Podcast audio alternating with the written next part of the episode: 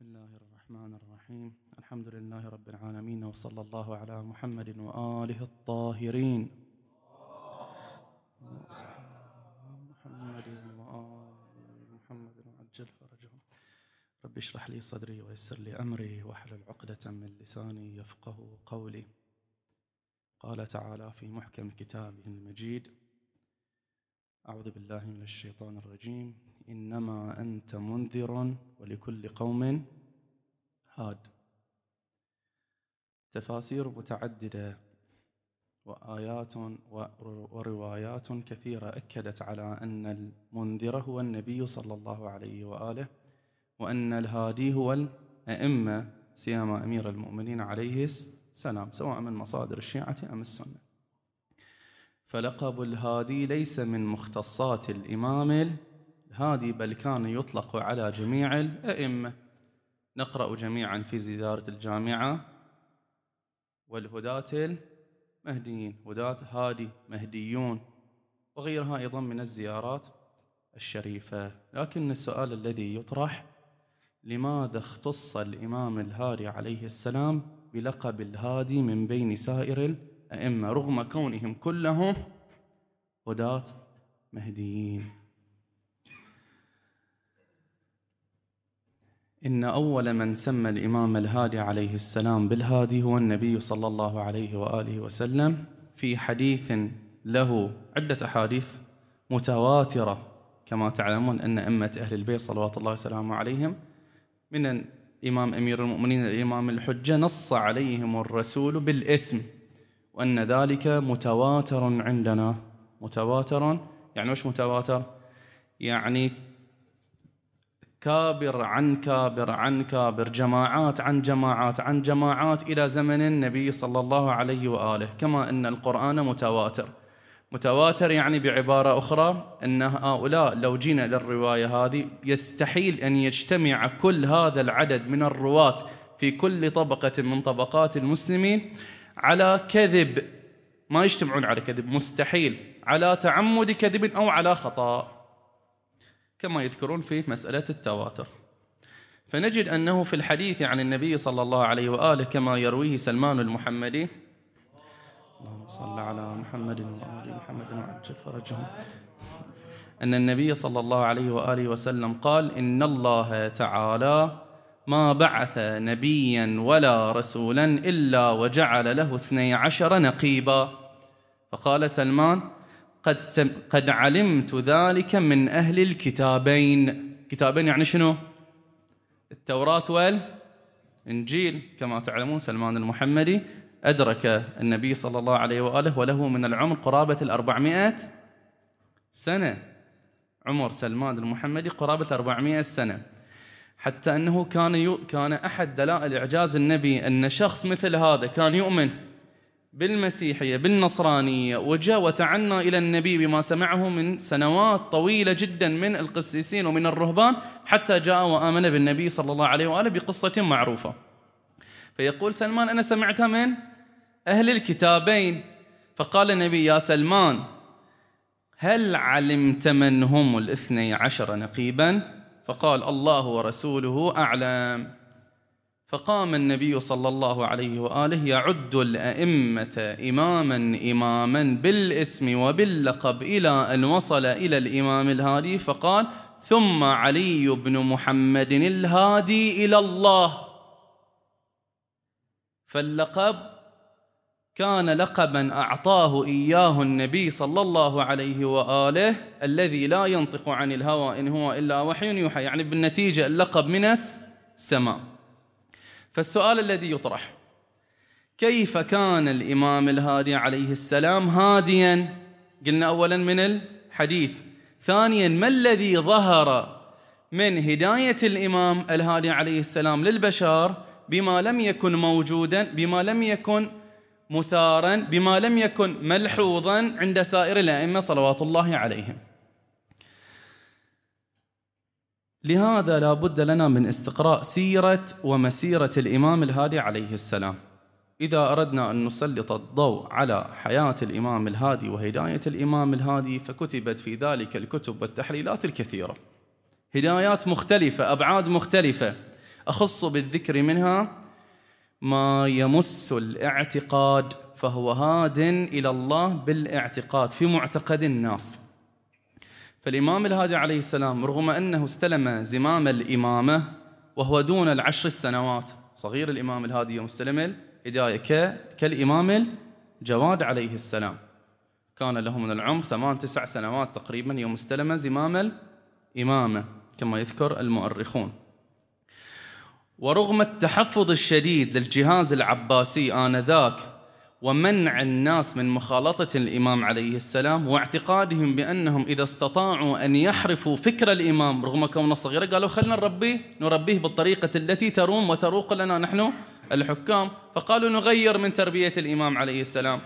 فبعث الحاكم آنذاك إلى المعتصم. بعث إلى المدينة رجلا يسمى عمر نسيت الآن لقبه.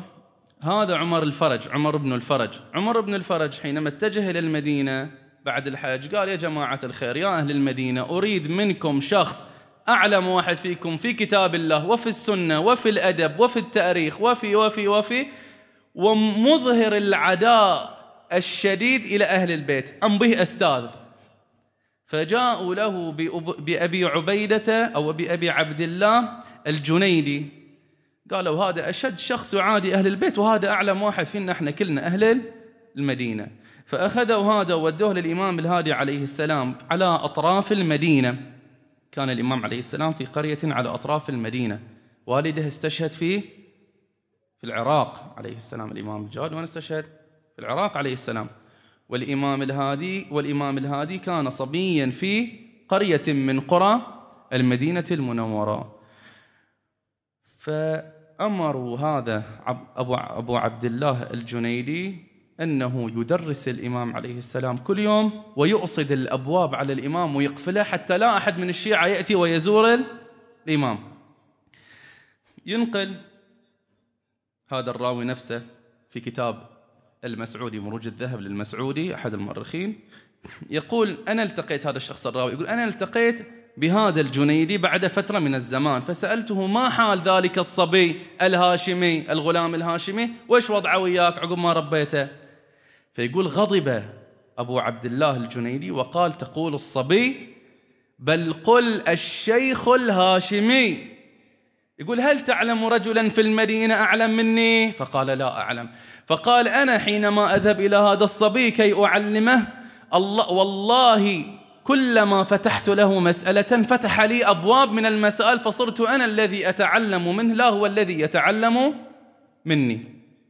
إلى درجة أنه كل مرة يلتقي بهذا الشخص يقول في المرة الأخيرة صار هذا المعادي لأئمة أهل البيت من خيار موالي أهل البيت عليهم السلام ومن المعتقدين بإمامة الإمام الهادي عليه السلام. الإمام في مثل هذا هذا الجو. خرج الإمام إلى المدينة المنورة فوجد في المدينة نزاعا عقائديا شديدا. والروايات تؤكد على ذلك. هل كم سنة اللي عاش الإمام الإمام الهادي عليه السلام في المدينة من خلال الروايات والمكاتبات التي كانت مع الإمام سواء في المدينة أو في السامراء نجد بأن الأزمة الاعتقادية بلغت أوجها في زمن الإمام الهادي. فشوف الناس بين مغال في أهل البيت. بتكلم في الغلاة. وبين متصوف وبين واقفي وبين معتزل وبين مقصر وبين قائل بالجبر أي أن الله سبحانه وتعالى جبر الناس على أفعالهم لأن القرآن قال والله خلقكم وما حتى أعمال الإنسان الله سبحانه وتعالى خلقها. ناس يرون مثل هذا المعتقد. وآخرون كانوا مفوضة يعتقدون بأن الله فوض للناس كل شيء. بعد الله خلقهم وقال لهم روحوا توكلوا على روحكم بعد أنتونا وكيفكم. مثل هذه الأجواء كانت شائبة جدا وشائكة. مسائل التوحيد ناس يقولون الله يرى ناس يقولون الله لا يرى ناس يقولون الله جسم ناس وهكذا مشاكل شديدة. الإمام الهادي عليه السلام تصدى لها تصد شديد وحازم. وحاسم في نفس الوقت. فلو نبدأ بمسألة التوحيد كتب الإمام عليه السلام وخطب خطبا كثيرة في مسألة التوحيد. روايات كثيرة تشير إلى وحدانية الله وأنه ليس بجسم وأنه لا يرى وأنه فوق التصورات والإدراكات. وكل ما تصورتموه وتوهمتموه فهو مخلوق لكم مردود عليكم وأن الله لا يدرك بحد وليس فيه نقص ولا ولا إلى آخره. وكتب رسالة بأن المعتقد الصحيح ليس لا الجبر ولا التفويض ولكن الأمر بين الأمرين. فالله سبحانه وتعالى أنعم على الإنسان. قاعد أمشي على يسري حتى أوصل للمطلب اللي بوصل إليه. فالله سبحانه وتعالى كما أنه خلق الإنسان وهداه وأعطاه القوة وأعطاه العدة وأعطاه العتاد في نفس الوقت. الله في نفس الوقت اللي أعطاه هذا الإنسان فهو في ظل رعاية الله على الدوام. في النفس وقت الله لم يسلب الاختيار من الإنسان فصارت منزلة أو صارت أمرا بين الأمرين. وضح الإمام في رسالة طويلة جدا وضحها. ابتدأ فيها بآية بعدين بحقانية أهل البيت إلى أن وصل إلى هذا المقام.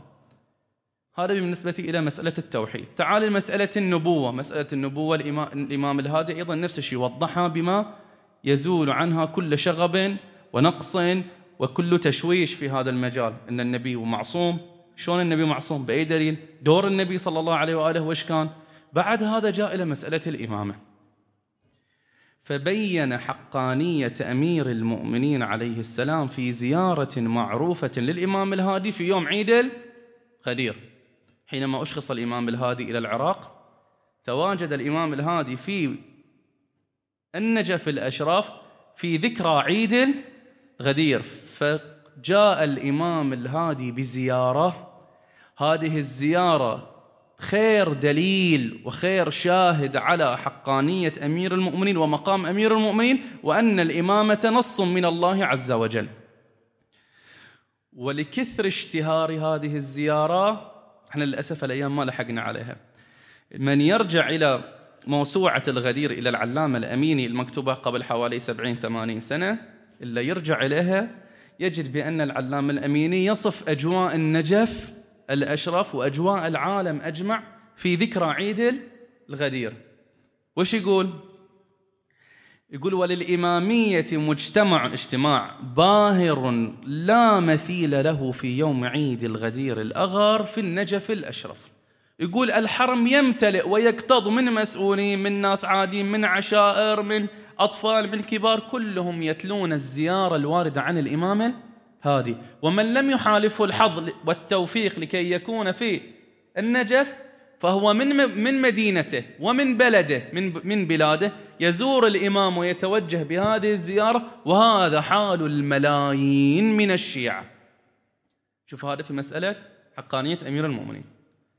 وكذلك للإمام عليه السلام زيارة أخرى مشهورة جدا جدا جدا وهي زيارة الجامعة. الزيارة الجامعة الكبيرة هي من توصيات المراجع والعلماء. ارجع لأي وصية عالم من العلماء بتشوف دائما يوصي بالزيارة الجامعة. سيد المرعش النجفي يقول وسفارش ميدهم كهرهفته يكبر على الأقل. زيارة جامعة كبيرة وخانت يوصي ابنه من ضمن وصاياه. وغيره أيضا من الوصايا وقصة السيد الرشتي وقصة الحمير وغيرها من القصص المذكورة في مفاتيح الجنان وغيره. الزيارة الجامعة بينت البطاقة الشخصية التعريفية للأئمة عليهم السلام. الإمام الهادي في هذه الزيارة بين الإمام من الإمام؟ وش دور الإمام حقيقة؟ بكم فتح الله وبكم يختم وبكم ينزل الغيث وبكم يمسك السماء أن تقع على الأرض إلا بإذنه وبكم ينفس الهم ويكشف الضر. بعدين يجي له مقطع مقطع. منهم هذين الأئمة؟ نص من قبل الله. طأطأ كل شريف لشرفكم عصمكم الله. منزل تكلم عن عصمة الأئمة. إلى غيرهم. والتوسل بالأئمة صلوات الله وسلامه عليهم شلون يكون. فبين الحد الصحيح والنصاب الفاصل بين الغلو وبين التقصير. ما اكتفى الإمام الهادي بهذا المقدار. بل الإمام الهادي أيضا خطأ خطوة أخرى. فتصدى الإمام الهادي عليه السلام إلى فرق عديدة. أبرز ثلاث فرق. ضالة منحرفة واجهها الإمام بأشد المواجهة. الفرقة الأولى فرقة الغلاة الفرقة الثانية الواقفة والفرقة الثالثة هم متصوفة الغلاة هم الذين قالوا بأن الأئمة قالوا في الأئمة كلاما لا يقال للمخلوقات رفعوهم عن الخلقة وقالوا بأنهم هم الله وهم الخالق وهم الفاعل والله سبحانه وتعالى بعد هم الله بعد ما في شيء ثاني. هذا الغلو. وأنزلوا الله إلى مستوى مثلا معين.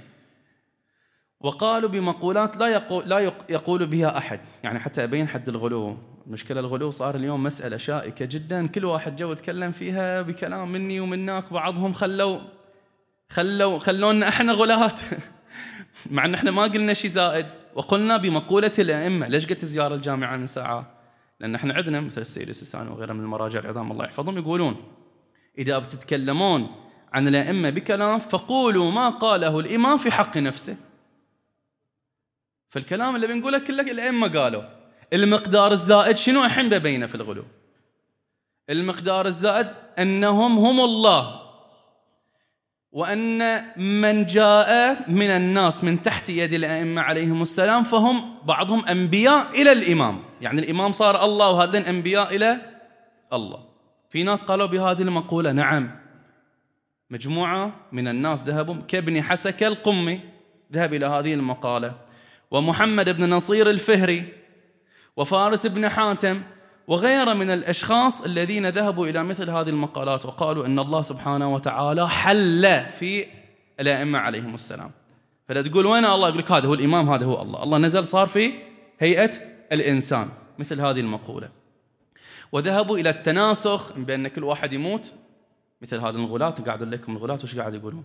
ذهبوا إلى التناسخ. يعني أي واحد كبير يموت روحه تستنسخ تستنسخ وتحل في شخص جديد تو مولود. مثل هذه المقالة موجودة. وقالوا بجواز نكاح المحارم. وقالوا وقالوا وقالوا أصلا لا صلاة لا صيام لا زكاة. هذه كلها الأفعال شيلوها. أهم شيء الواحد يعرف أئمة أهل البيت فهو عرف الله فخلاص. الإمام عليه السلام تصدى لهم تصد شديد وحاربهم وقال فيهم مقولته فلعنهم وأخرجهم وتبرأ منهم ومن وممن يعتقد بهم وأمر بمقاطعتهم والابتعاد عنهم. طبعا بعد أن حاول معهم الكلام كله بعد المحاولة الشديدة معهم وروايات كثيرة ما بدخل فيها. الفرقة الثانية هم فرقة الواقفة. الواقفة هم من قالوا بإمامة الإمام الكاظم. من من النبي إلى الإمام أمير المؤمنين إلى الإمام الكاظم. وصلنا الإمام الكاظم جف القلم. يعني وش جف القلم؟ يعني آخر إمام هو الإمام الكاظم. زين الإمام الكاظم استشهد. لا ما استشهد. ما مات الإمام الكاظم. الإمام الكاظم حي رفعه الله إليه كما رفع النبي عيسى. وأنتم تتخيلون. زين منو اللي مات في في شو اسمه؟ في طامورة السندي بن شائك؟ نفس المسيح بل شبه لهم. وهذين فرقة أيضا كانوا متواجدين والذي دعاهم إلى التوقف مصالح. يوم استشهد الإمام الكاظم كان عندنا مروان بن زياد القندي وكان عن علي عند علي بن إبراهيم البطائني كان عندهم مئات الآلاف من الدنانير مو دنانير دنانير بحرين. الدينار الواحد مثقال ذهب وكل مثقال ذهب تقريبا 4.6 جرام من العيار أزيد عيار 24 أنت احسبه كم تصير؟ هذا عنده سبعين ألف هذا عنده مئة ألف. فاختلفوا بغيا بينهم. بعد شافوا البيزات قالوا لا الإمام ما مات ولم يسلموا للإمام الرضا. الإمام الهادي واجههم كما واجههم الإمام الرضا عليه السلام. فجعل بعضهم يرجع عما كان عليه مثل الملاح البصري وغيره من الشخصيات. ذكروهم في الكتب. هذه الفرقة الثانية. ومن لم يتركهم الإمام أيضا ومن واصل على غيه على وقفه الإمام أيضا خرج رسالات الطرد ورسالات الفراق بينه وبينهم وتبرأ منهم أشد البراءة. الفرقة الثالثة هي فرقة المتصوفة. المتصوفين أنواع. هؤلاء المتصوفة ادعوا كذبا الزهد وتلبسوا بحياة الزاهدين وكأنما والعياذ بالله خبر مو صحيح. وجعلوا إمام إمامهم وقائدهم هو أمير المؤمنين عليه السلام في الزهد. قالوا إحنا نعيش حياة البساطة حياة الزهد وما عندنا شيء ومثالنا الأعلى هو الإمام علي إمام الزاهدين. أخذوا هذا المسلك وجو وواجهوا الأئمة من الإمام الصادق إلى من الإمام من الإمام السجاد بعد إلى الإمام الهادي إلى الإمام العسكري. تعال أبوك الإم أبوك الأمير المؤمنين عليه السلام ما كان يلبس هذه الثياب ما كان يأكل هذا المأكل. وش تلبس أنت يا ابن رسول الله؟ أنت خالفت أمير المؤمنين. بمثل هذا النفس كانوا يتواجهون مع أمير المؤمنين. وكانوا إذا اجتمعوا كما تذكر الرواية رواية أن الإمام الهادي عليه السلام دخل مسجد النبي صلى الله عليه وآله فلقي فيه أبو هاشم الجعفري المعروف بتصوفه. يقول فجلس في مجلس النبي فالتموا حوله جماعة من الناس وبدأوا يهللون. ما شايفين المتصوفة شلون يسوون بروسهم؟ سامعينهم؟ الفترة الأخيرة ما أدري في الإنستغرام كله يطلعون لي لا إله إلا الله وحي وحي. يقولونها بطريقة حتى الإمام وصفها بالغناء والتصديف يعني والمكاء والتصدية يغنون ويترقصون. الإمام عليه السلام واجههم أشد المواجهة. قال أصلا هذه الفرقة ما هذه الفرقة أعدت بإعداد خاص. هدفهم هدف معين. إحنا الرواية رواية طويلة خلاصتها أن هؤلاء خلفاء الشيطان وأنهم يريدون هدم قواعد الدين فيكذبون بما هم عليه من الزهد. هذا مو زهد. ليش مو زهد لأن إذا أنت ما جيت إلي أنا أنت خلاص لست على طريقة السواء ويعتقد باعتقاداته الخاصة. صدق ما عنده شيء. حافي منتف تعبير البحامنة حافي منتف ما عنده شيء. لكن في نفس الوقت هذه الأشياء اللي عنده هو متعلق بها أشد التعلق. هذه المشكلة. يقولون قصة. حتى توضح لكم حقيقة الزهد وإيش. صاحب كتاب جامع السعادات المولى النراقي. يوم ألف كتاب جامع السعادات في الأخلاق قالوا أوه هذا الحين صار أخلاق كبير. قام واحد من الزهاد قال أنا بأمتحن هذه الشخصية أشوفه صدق أستاذ أخلاق لو؟ وش يقولون بازي درميارة خلينا نشوف وش السالفة. يقول فرحت إلى بيت الشيخ قلت أوه بيت كبير ومنتف وضيوف وحالة وكتب وغيره وثياب الشيخ مرتبة. قال لا. يأس كجا أستاذ أخلاق شده. قال خلي أمتحنة. قال له يا شيخنا أنا متوجه إن شاء الله لزيارة الإمام الحسين مشاية. بتجي؟ فقال إيه بجي وياك. أحد يريد زيارة الإمام الحسين؟ عليه السلام ما أرد. فخرج معه الشيخ إلى زيارة الإمام الحسين ماشيا فور من فوره بعد أن ودع الضيوف وغيره طلعوا إياه مشوا شوية في الطريق وإذا بهذا الزاهد المتنسك يقول أوه لحظة لحظة لحظة شيخنا. قال له وش صار؟ عسى ما شر. قال له نسيت مصباحي في بيتكم. قال له خير طيب مصباح ونسيته قال لا أنا بدون مصباحي ما أقدر. أنا بدون مصباحي مو مؤمن. أنا بدون مصباحي ما عندي قيمة. أنا, أنا. قال له تعال. قال له هذا التعلق. قال له الزهد ليس أن لا تملك شيء بل الزهد أن لا يملكك شيء. المستعد للتضحية بما لديه في آن واحد. هذا زاهد حقيقة. مو أنه ما يملك بل أمر الإمام شيعته أن يلبسوا أفضل الثياب في مواجهة هذين المتصوفة هذه المنهجية التي أعدها الإمام الهادي عليه السلام كانت بحق أصل من الأصول وقاعدة من القواعد التي هدمت كل ما جاء بعدها من ادعاءات زائفة وفرق باطلة. بنفس هذه المنهجية التي أعدها الإمام الهادي عليه السلام. على سبيل المثال في عصرنا اليوم إذا بنتكلم عن بعض هذا كلام خاص ما إن شاء الله ما ينشر. إذا أردنا نتكلم عن بعض الفرق التي هي امتداد إلى عقيدة الغلاة وامتداد لعقيدة المتصوفة تزاوج تعبير بلاغي تزاوج الغلاة مع المتصوفة فأوجدوا مذاهب وش هذه المذاهب؟ مذهب البابية وبعد البابية البهائية. عجيب. وش هالكلام شيخنا؟ شوي سنقين شوي شوي شيخنا. خلينا نعرف وش السالفة. لو رجعنا إلى ظهور هاتين الفرقتين الضالتين شلون طلعوا هالفرقتين؟ الحين بقول لكم أحكامهم تطمون على راسكم. كلامهم كلام مؤلف هذه الفرقة دعاواه شلون صار. هذه الفرقة أو هاتين الفرقتين انبعثتا من فرقة الشيخية. الشيخية جماعة موجودين إلى اليوم في الوسط الشيعي. يعتقدون مثل عقائدنا. لكن عندهم بعض الأشياء الأبديتات أبديتات اللي إحنا ما عندنا إياها. مثل شنو؟ الشيخ أحمد الأحسائي. يعتقد كما نعتقد نحن أن الإمام عليه السلام كان عنده سفراء أربعة صح لو لا؟ هذين السفراء الأربعة عقب ما ارتحلوا عن هذه الدنيا نقفل. إحنا عندنا نقفل باب النيابة الخاصة عن الإمام عليه السلام. ويقول لا لم ينقفل باب النيابة الخاصة عن الإمام. بل هنالك أشخاص مو مثل السفراء الأربعة أن الإمام يختارهم ويعينهم مباشرة. لا في أشخاص صالحين اشتغلوا على روحهم هذبوا روحهم إلى درجة نالوا بذلك شرف أن يكونوا خلفاء عن الإمام عليه السلام وأبواب للإمام عليه السلام. وسماهم بالقرى الظاهرة.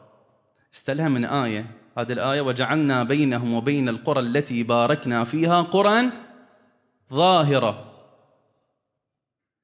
يعني بين الإمام وبين معشر البشر هنالك قرى ظاهرة هنالك شخصيات هي حلقة الوصل هي حلقة الفيض فلا ينالك خير من الله عز وجل إلا من طريق هذه القرى الظاهرة إلا من طريق هذين الأشخاص. مو الإمام ها مو الإمام ها.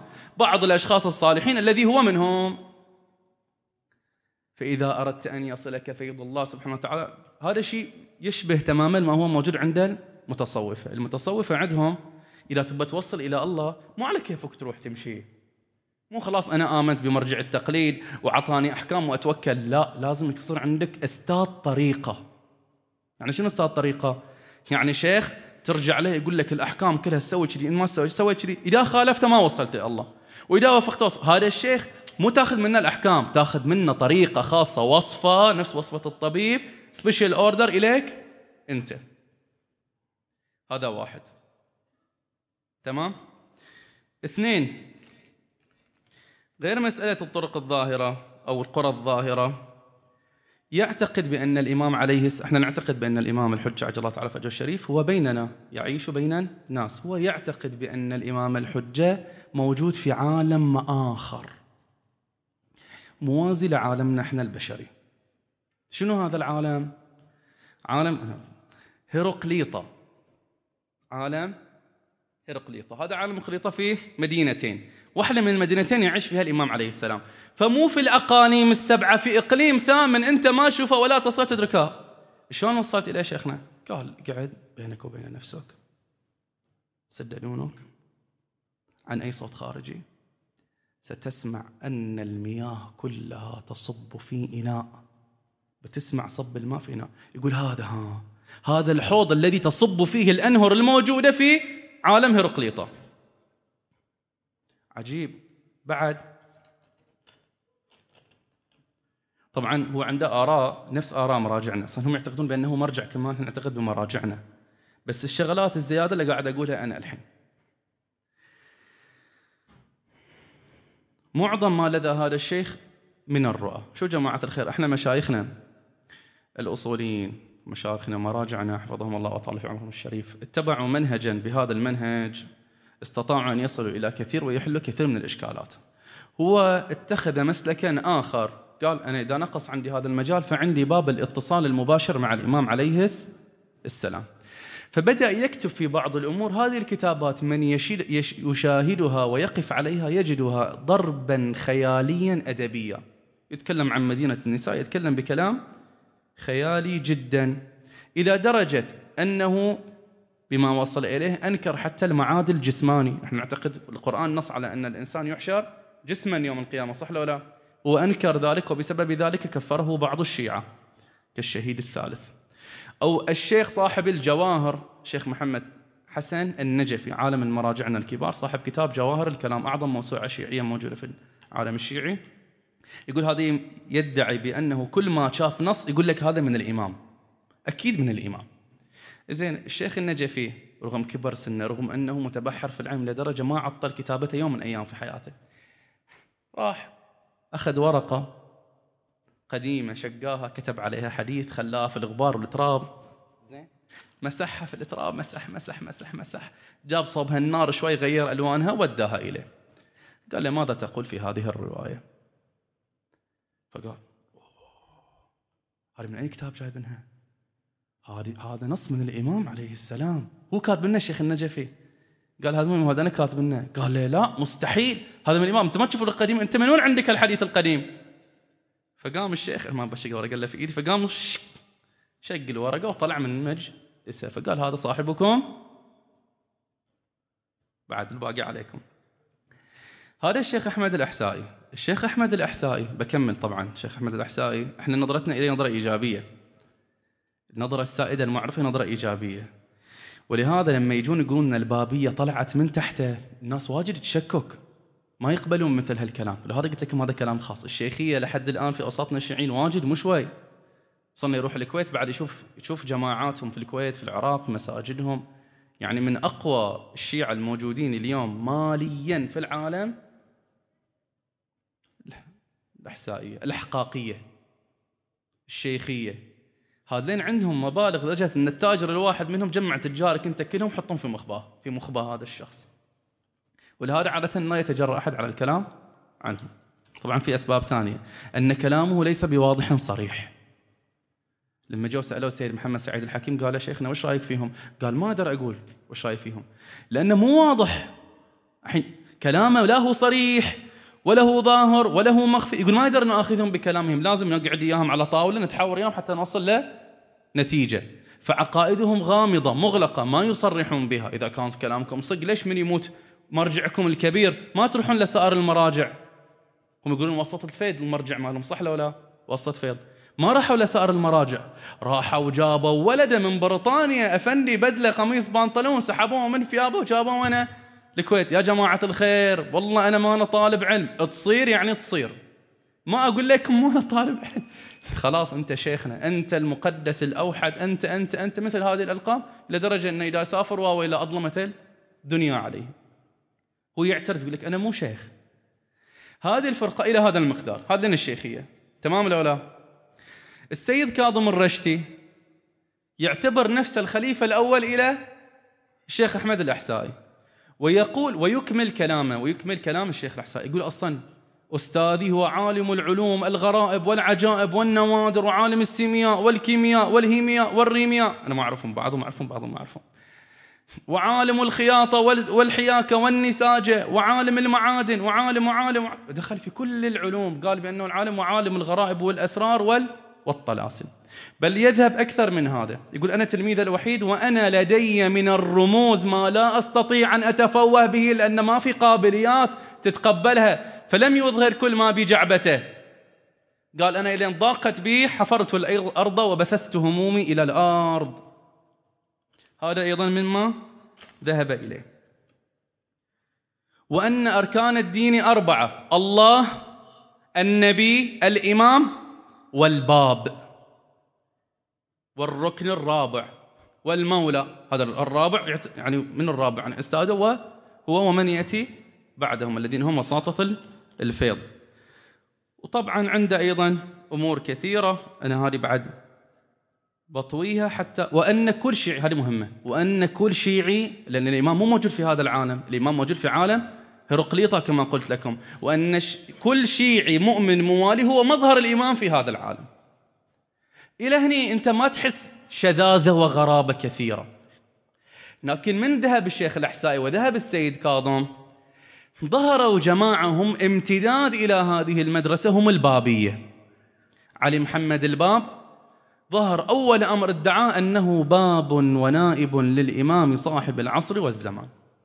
ظهر في زمن كانت الدولة طبعا هذه أيضا أنا ما دخلت في كل التفاصيل إذا بنظر إليها بنظرة بقراءة يعني علم اجتماع بدخل لها وبدخل بها حركة اجتماعية بدخل فيها حركة سياسية ما بخلص. كتب ألفت. أفضل كتاب ألف في هذا المجال البهائية في إيران. عالم ألفه وأل يعني كتاب رصين جدا. يقول يوم كانت الدولة الصف الدولة الغاجارية عقب الصفجة الغاجارية في أضعف أوانها في زمن فتح علي شاه ظهر وبعد فتح علي شاه جاء محمد شاه يقول ظهرت هذه فرقة البابية. فادعى هذا أول الأمر أنه باب الإمام. وألف كتب وألف كتاب البيان وغيره من الكتب. وبعدين ادعى بأنه هو الإمام وقام بأعمال شغب في ثلاثة مدن إيرانية. على ذلك سجن وأعلن توبته وتراجع عن دعوته سنة 1000 1264 تراجع عن دعوته ثم ادعاها مجددا وظهرت أعمال الشغب مجددا إلى أن أعدم. هذا أعدم. قبل أن يعدم في السجن في هذه الفترة صار لي update جديد مو update أصلا upgrade هذه يسمونها. وصل upgrade عدل له. وصل لمرحلة أول شيء قلنا باب. بعدين صار هو الإمام. بعدين صار نبي. وآخر حياته في لوحه دين هيكل أو هيكله لوحه دين في آخر كتاب له هذا الكتاب ما ظهر إلا بعد وفاته. كان في السجن كتبه. ادعى الألوهية في هذا الكتاب. في كتاب البيان اللي هو منتشر ومعروف. طبعا منتشر ومعروف مو عندهم هم. هم آه، إذا تراجعون البابية لا يقرؤون كتبهم. ما يخلونهم يقرون كتبهم. لأن فيها حجم كبير من التناقض. الشيخ محمد جواد البلاغي أستاذ السيد الخوي وغيرها من المراجع يقول كان عنده كتاب الفه اسمه البابية والبهائية يخاطب واحد ترك الإسلام وآمن بهذه المذاهب. ادعى النبوة يعني هو نبي فدين بعد دين النبي. نبي بعد النبي صار. شنو دينه؟ بعد أشياء غريبة عجيبة. في هذا الكتاب يقول وإن أمري لأعظم من أمر محمد صلى الله عليه وآله وسلم. محمد محمد عجيب في كتاب البيان يقول هذا الشيء. شلون؟ يقول بعث رب ربي النبي في العرب. وبعث لأربعين سنة فجاء بما جاء به من الكتاب. وأنا ربيت في فارس بين الأعاجم. النبي في أربعين سنة صح ولا لا؟ وآتاني, وآتاني الله الكتاب ولي من العمر خمسة وعشرين سنة. شوف المفارقة. إلى هذا المقدار. طبعا في بعد أزيد. وله أحكام كثيرة في هذا الكتاب بتعرض إليها إن شاء الله في البهائية. واضح؟ هذا بعد ما قتل حسين علي بهاء حسين علي بهاء بهاء الله وغيره أكملوا مسيرة البابية. فصار عندهم منهج ودين جديد سموه البهائية. شلون صارت البهائية؟ البهائية جاء وقالوا هذا كتاب النبي. أي نبي؟ أي نبي؟ تونا متكلم. باب الله. الباب. أحسنت. كتابه البيان. كتابه البيان كتاب معتبر بالنسبة لنا. ونحن رسل إلى هذا الباب. شلون؟ يقول يقول هذا الكتاب ثابت. وأنا في كتاب الأقدس بكمل مسيرته وسآتي بأحكامي في كتابي ولن أحيد عنها وأزيد بعض الزيادات عليها. خلينا نشوف إيش يقول. من الأفكار الأساسية أن دين الإسلام كما في البابية أن دين الإسلام قد نسخ وجيء بدين جديد. هو هذا الدين. وهو دين المحبة الذي لا يشوبه أي بغض وأي تحامل على الآخر. في كتاب لوح العهد الحين مثلا أيضا بعد دعوة النبوة أيضا وصل دعوة أكبر منها. خلينا نجي للأحكام. بعض الأحكام في كتاب الأقدس اللي هو تكملة لكتاب البيان يقول الصيام إلى 15 سنة. إذا بلغ 15 سنة الصبي والفتاة فيصومون. والصيام على ثلاثة أنحاء. عندك أنت مخير. صيام قصير صيام متوسط وصيام طويل. والصلاة تسع ركعات. يقول المولى في كتابه المقدس اسمعوا الآية. قد كتب عليكم الصلاة تسع ركعات. الله منزل الآيات حين النزول وفي البكور والآصال. آية ها. آية من هذا الكتاب. عباس بها عباس عبد البهاء يقول هذه الصلاة إحنا ما عندنا إياها هني. الصلاة مو موجودة في الكتاب. يقول سرقها أخي من الكتاب المقدس فهي غير موجودة. ورفعت صلاة الجماعة عنكم. صلوا فرادى لا تصلون الجماعة أبدا. لا تصلون جماعة. وكان نفسه حسين علي بهاء الله كان يصلي جماعة في عكا في فلسطين. أنا ما قلت لكم أن مقرهم في وين مقرهم؟ اليوم في فلسطين إشغالي مقرهم اليوم. إسرائيل مقرهم اليوم. ودفن هناك. كبيرهم هذا دفن هناك. وأن القبلة وين قبلتكم؟ ها؟ القدس. وين القدس؟ مدينة عكا. ليش؟ حين دفن البهاء. وين اندفن البهاء؟ هذه هي قبلتنا والسارق الرجل مو تقصون أيادي مو تحبسونه. ضعوا عليه علامة حتى لو وين ولا في المدن مدن الله ترفضه. والمرأة إذا سرقت قال ما ما ما نقدر نتحكي في المرأة. الخامس جواز الزواج من المحارم. نفس الدعوة اللي كانت موجودة عند مين؟ عند الغلاة. لاحظ؟ إلا زوجة الأب. زوجة الأب ما يصير.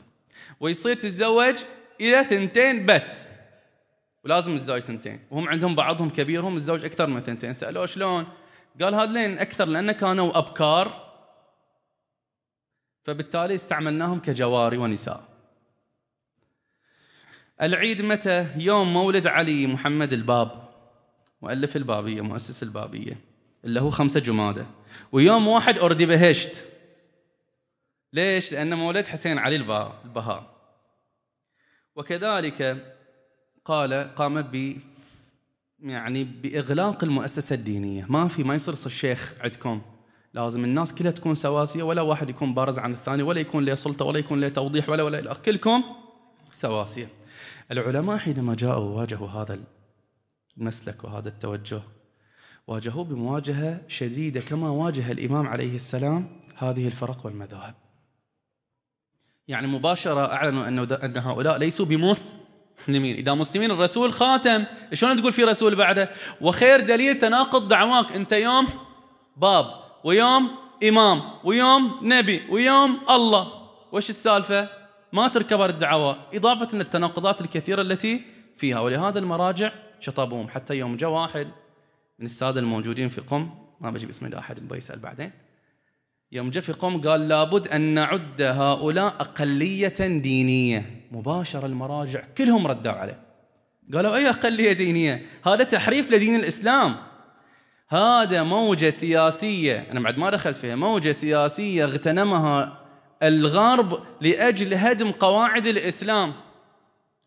وتعال شوف الدعم وتعال شوف وشوف المناصب اللي يحصلونها في البلدان الغربية هم بالذات وتعال وتعال وتعال. ما بتخلص. ولهذا المراجع ضربوا خط أحمر حول هؤلاء. كل ذلك بفضل الإمام الهادي. شوف لأن قلت لكم هذا تزاوج بين المتصوفة وبين الغلاة أنتج لنا مثل هذا المذهب. ولهذا لابد أن نرجع إلى الإمام الهادي عليه السلام.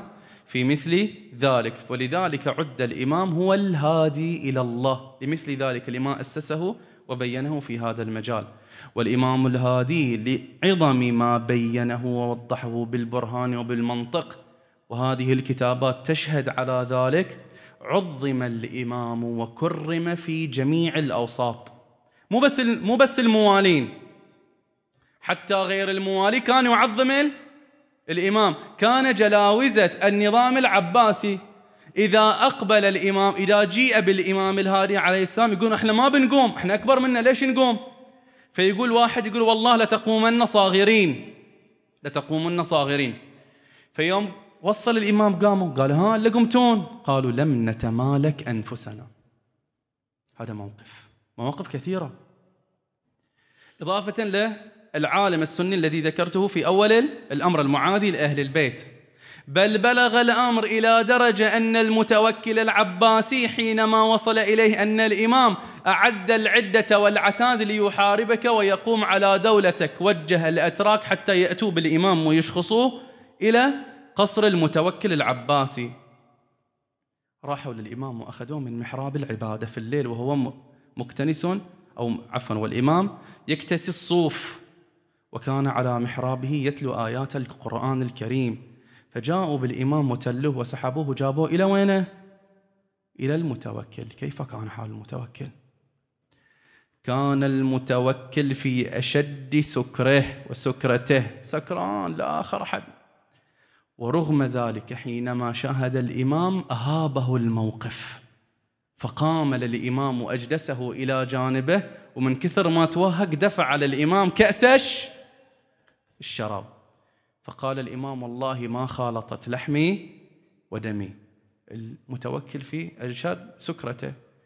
قال له انشدني انشدني بتعبيرهم في هذا المكان. الحكام في ذاك الوقت يقولون انشدني يعني غن لي سكران وش يسوي؟ تقرأ له قصيدة؟ يريد أن تغني له. فقال لا أحفظ شيئا من الشعر فقال إلا ولا بد أن تقول شعرا.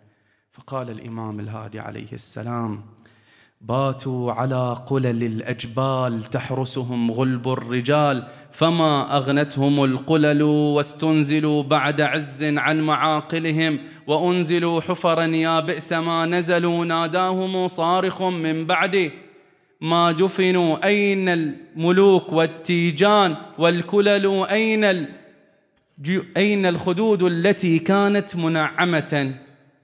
ونهي هذه فكشف القبر عنهم حين سألهم تلك الوجوه عليها الديدان أو عليها الدود يقتتلوا.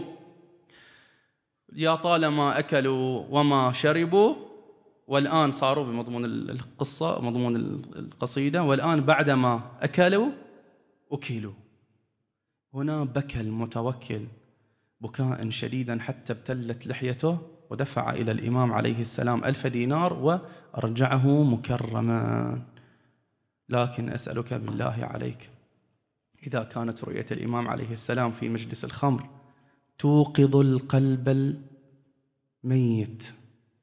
مثل متوكل عباس استيقظ قلبه في ذلك الأمان ذلك المكان رغم ما كان فيه من الغي. لكن أسألك بالله يا شيعي يا موالي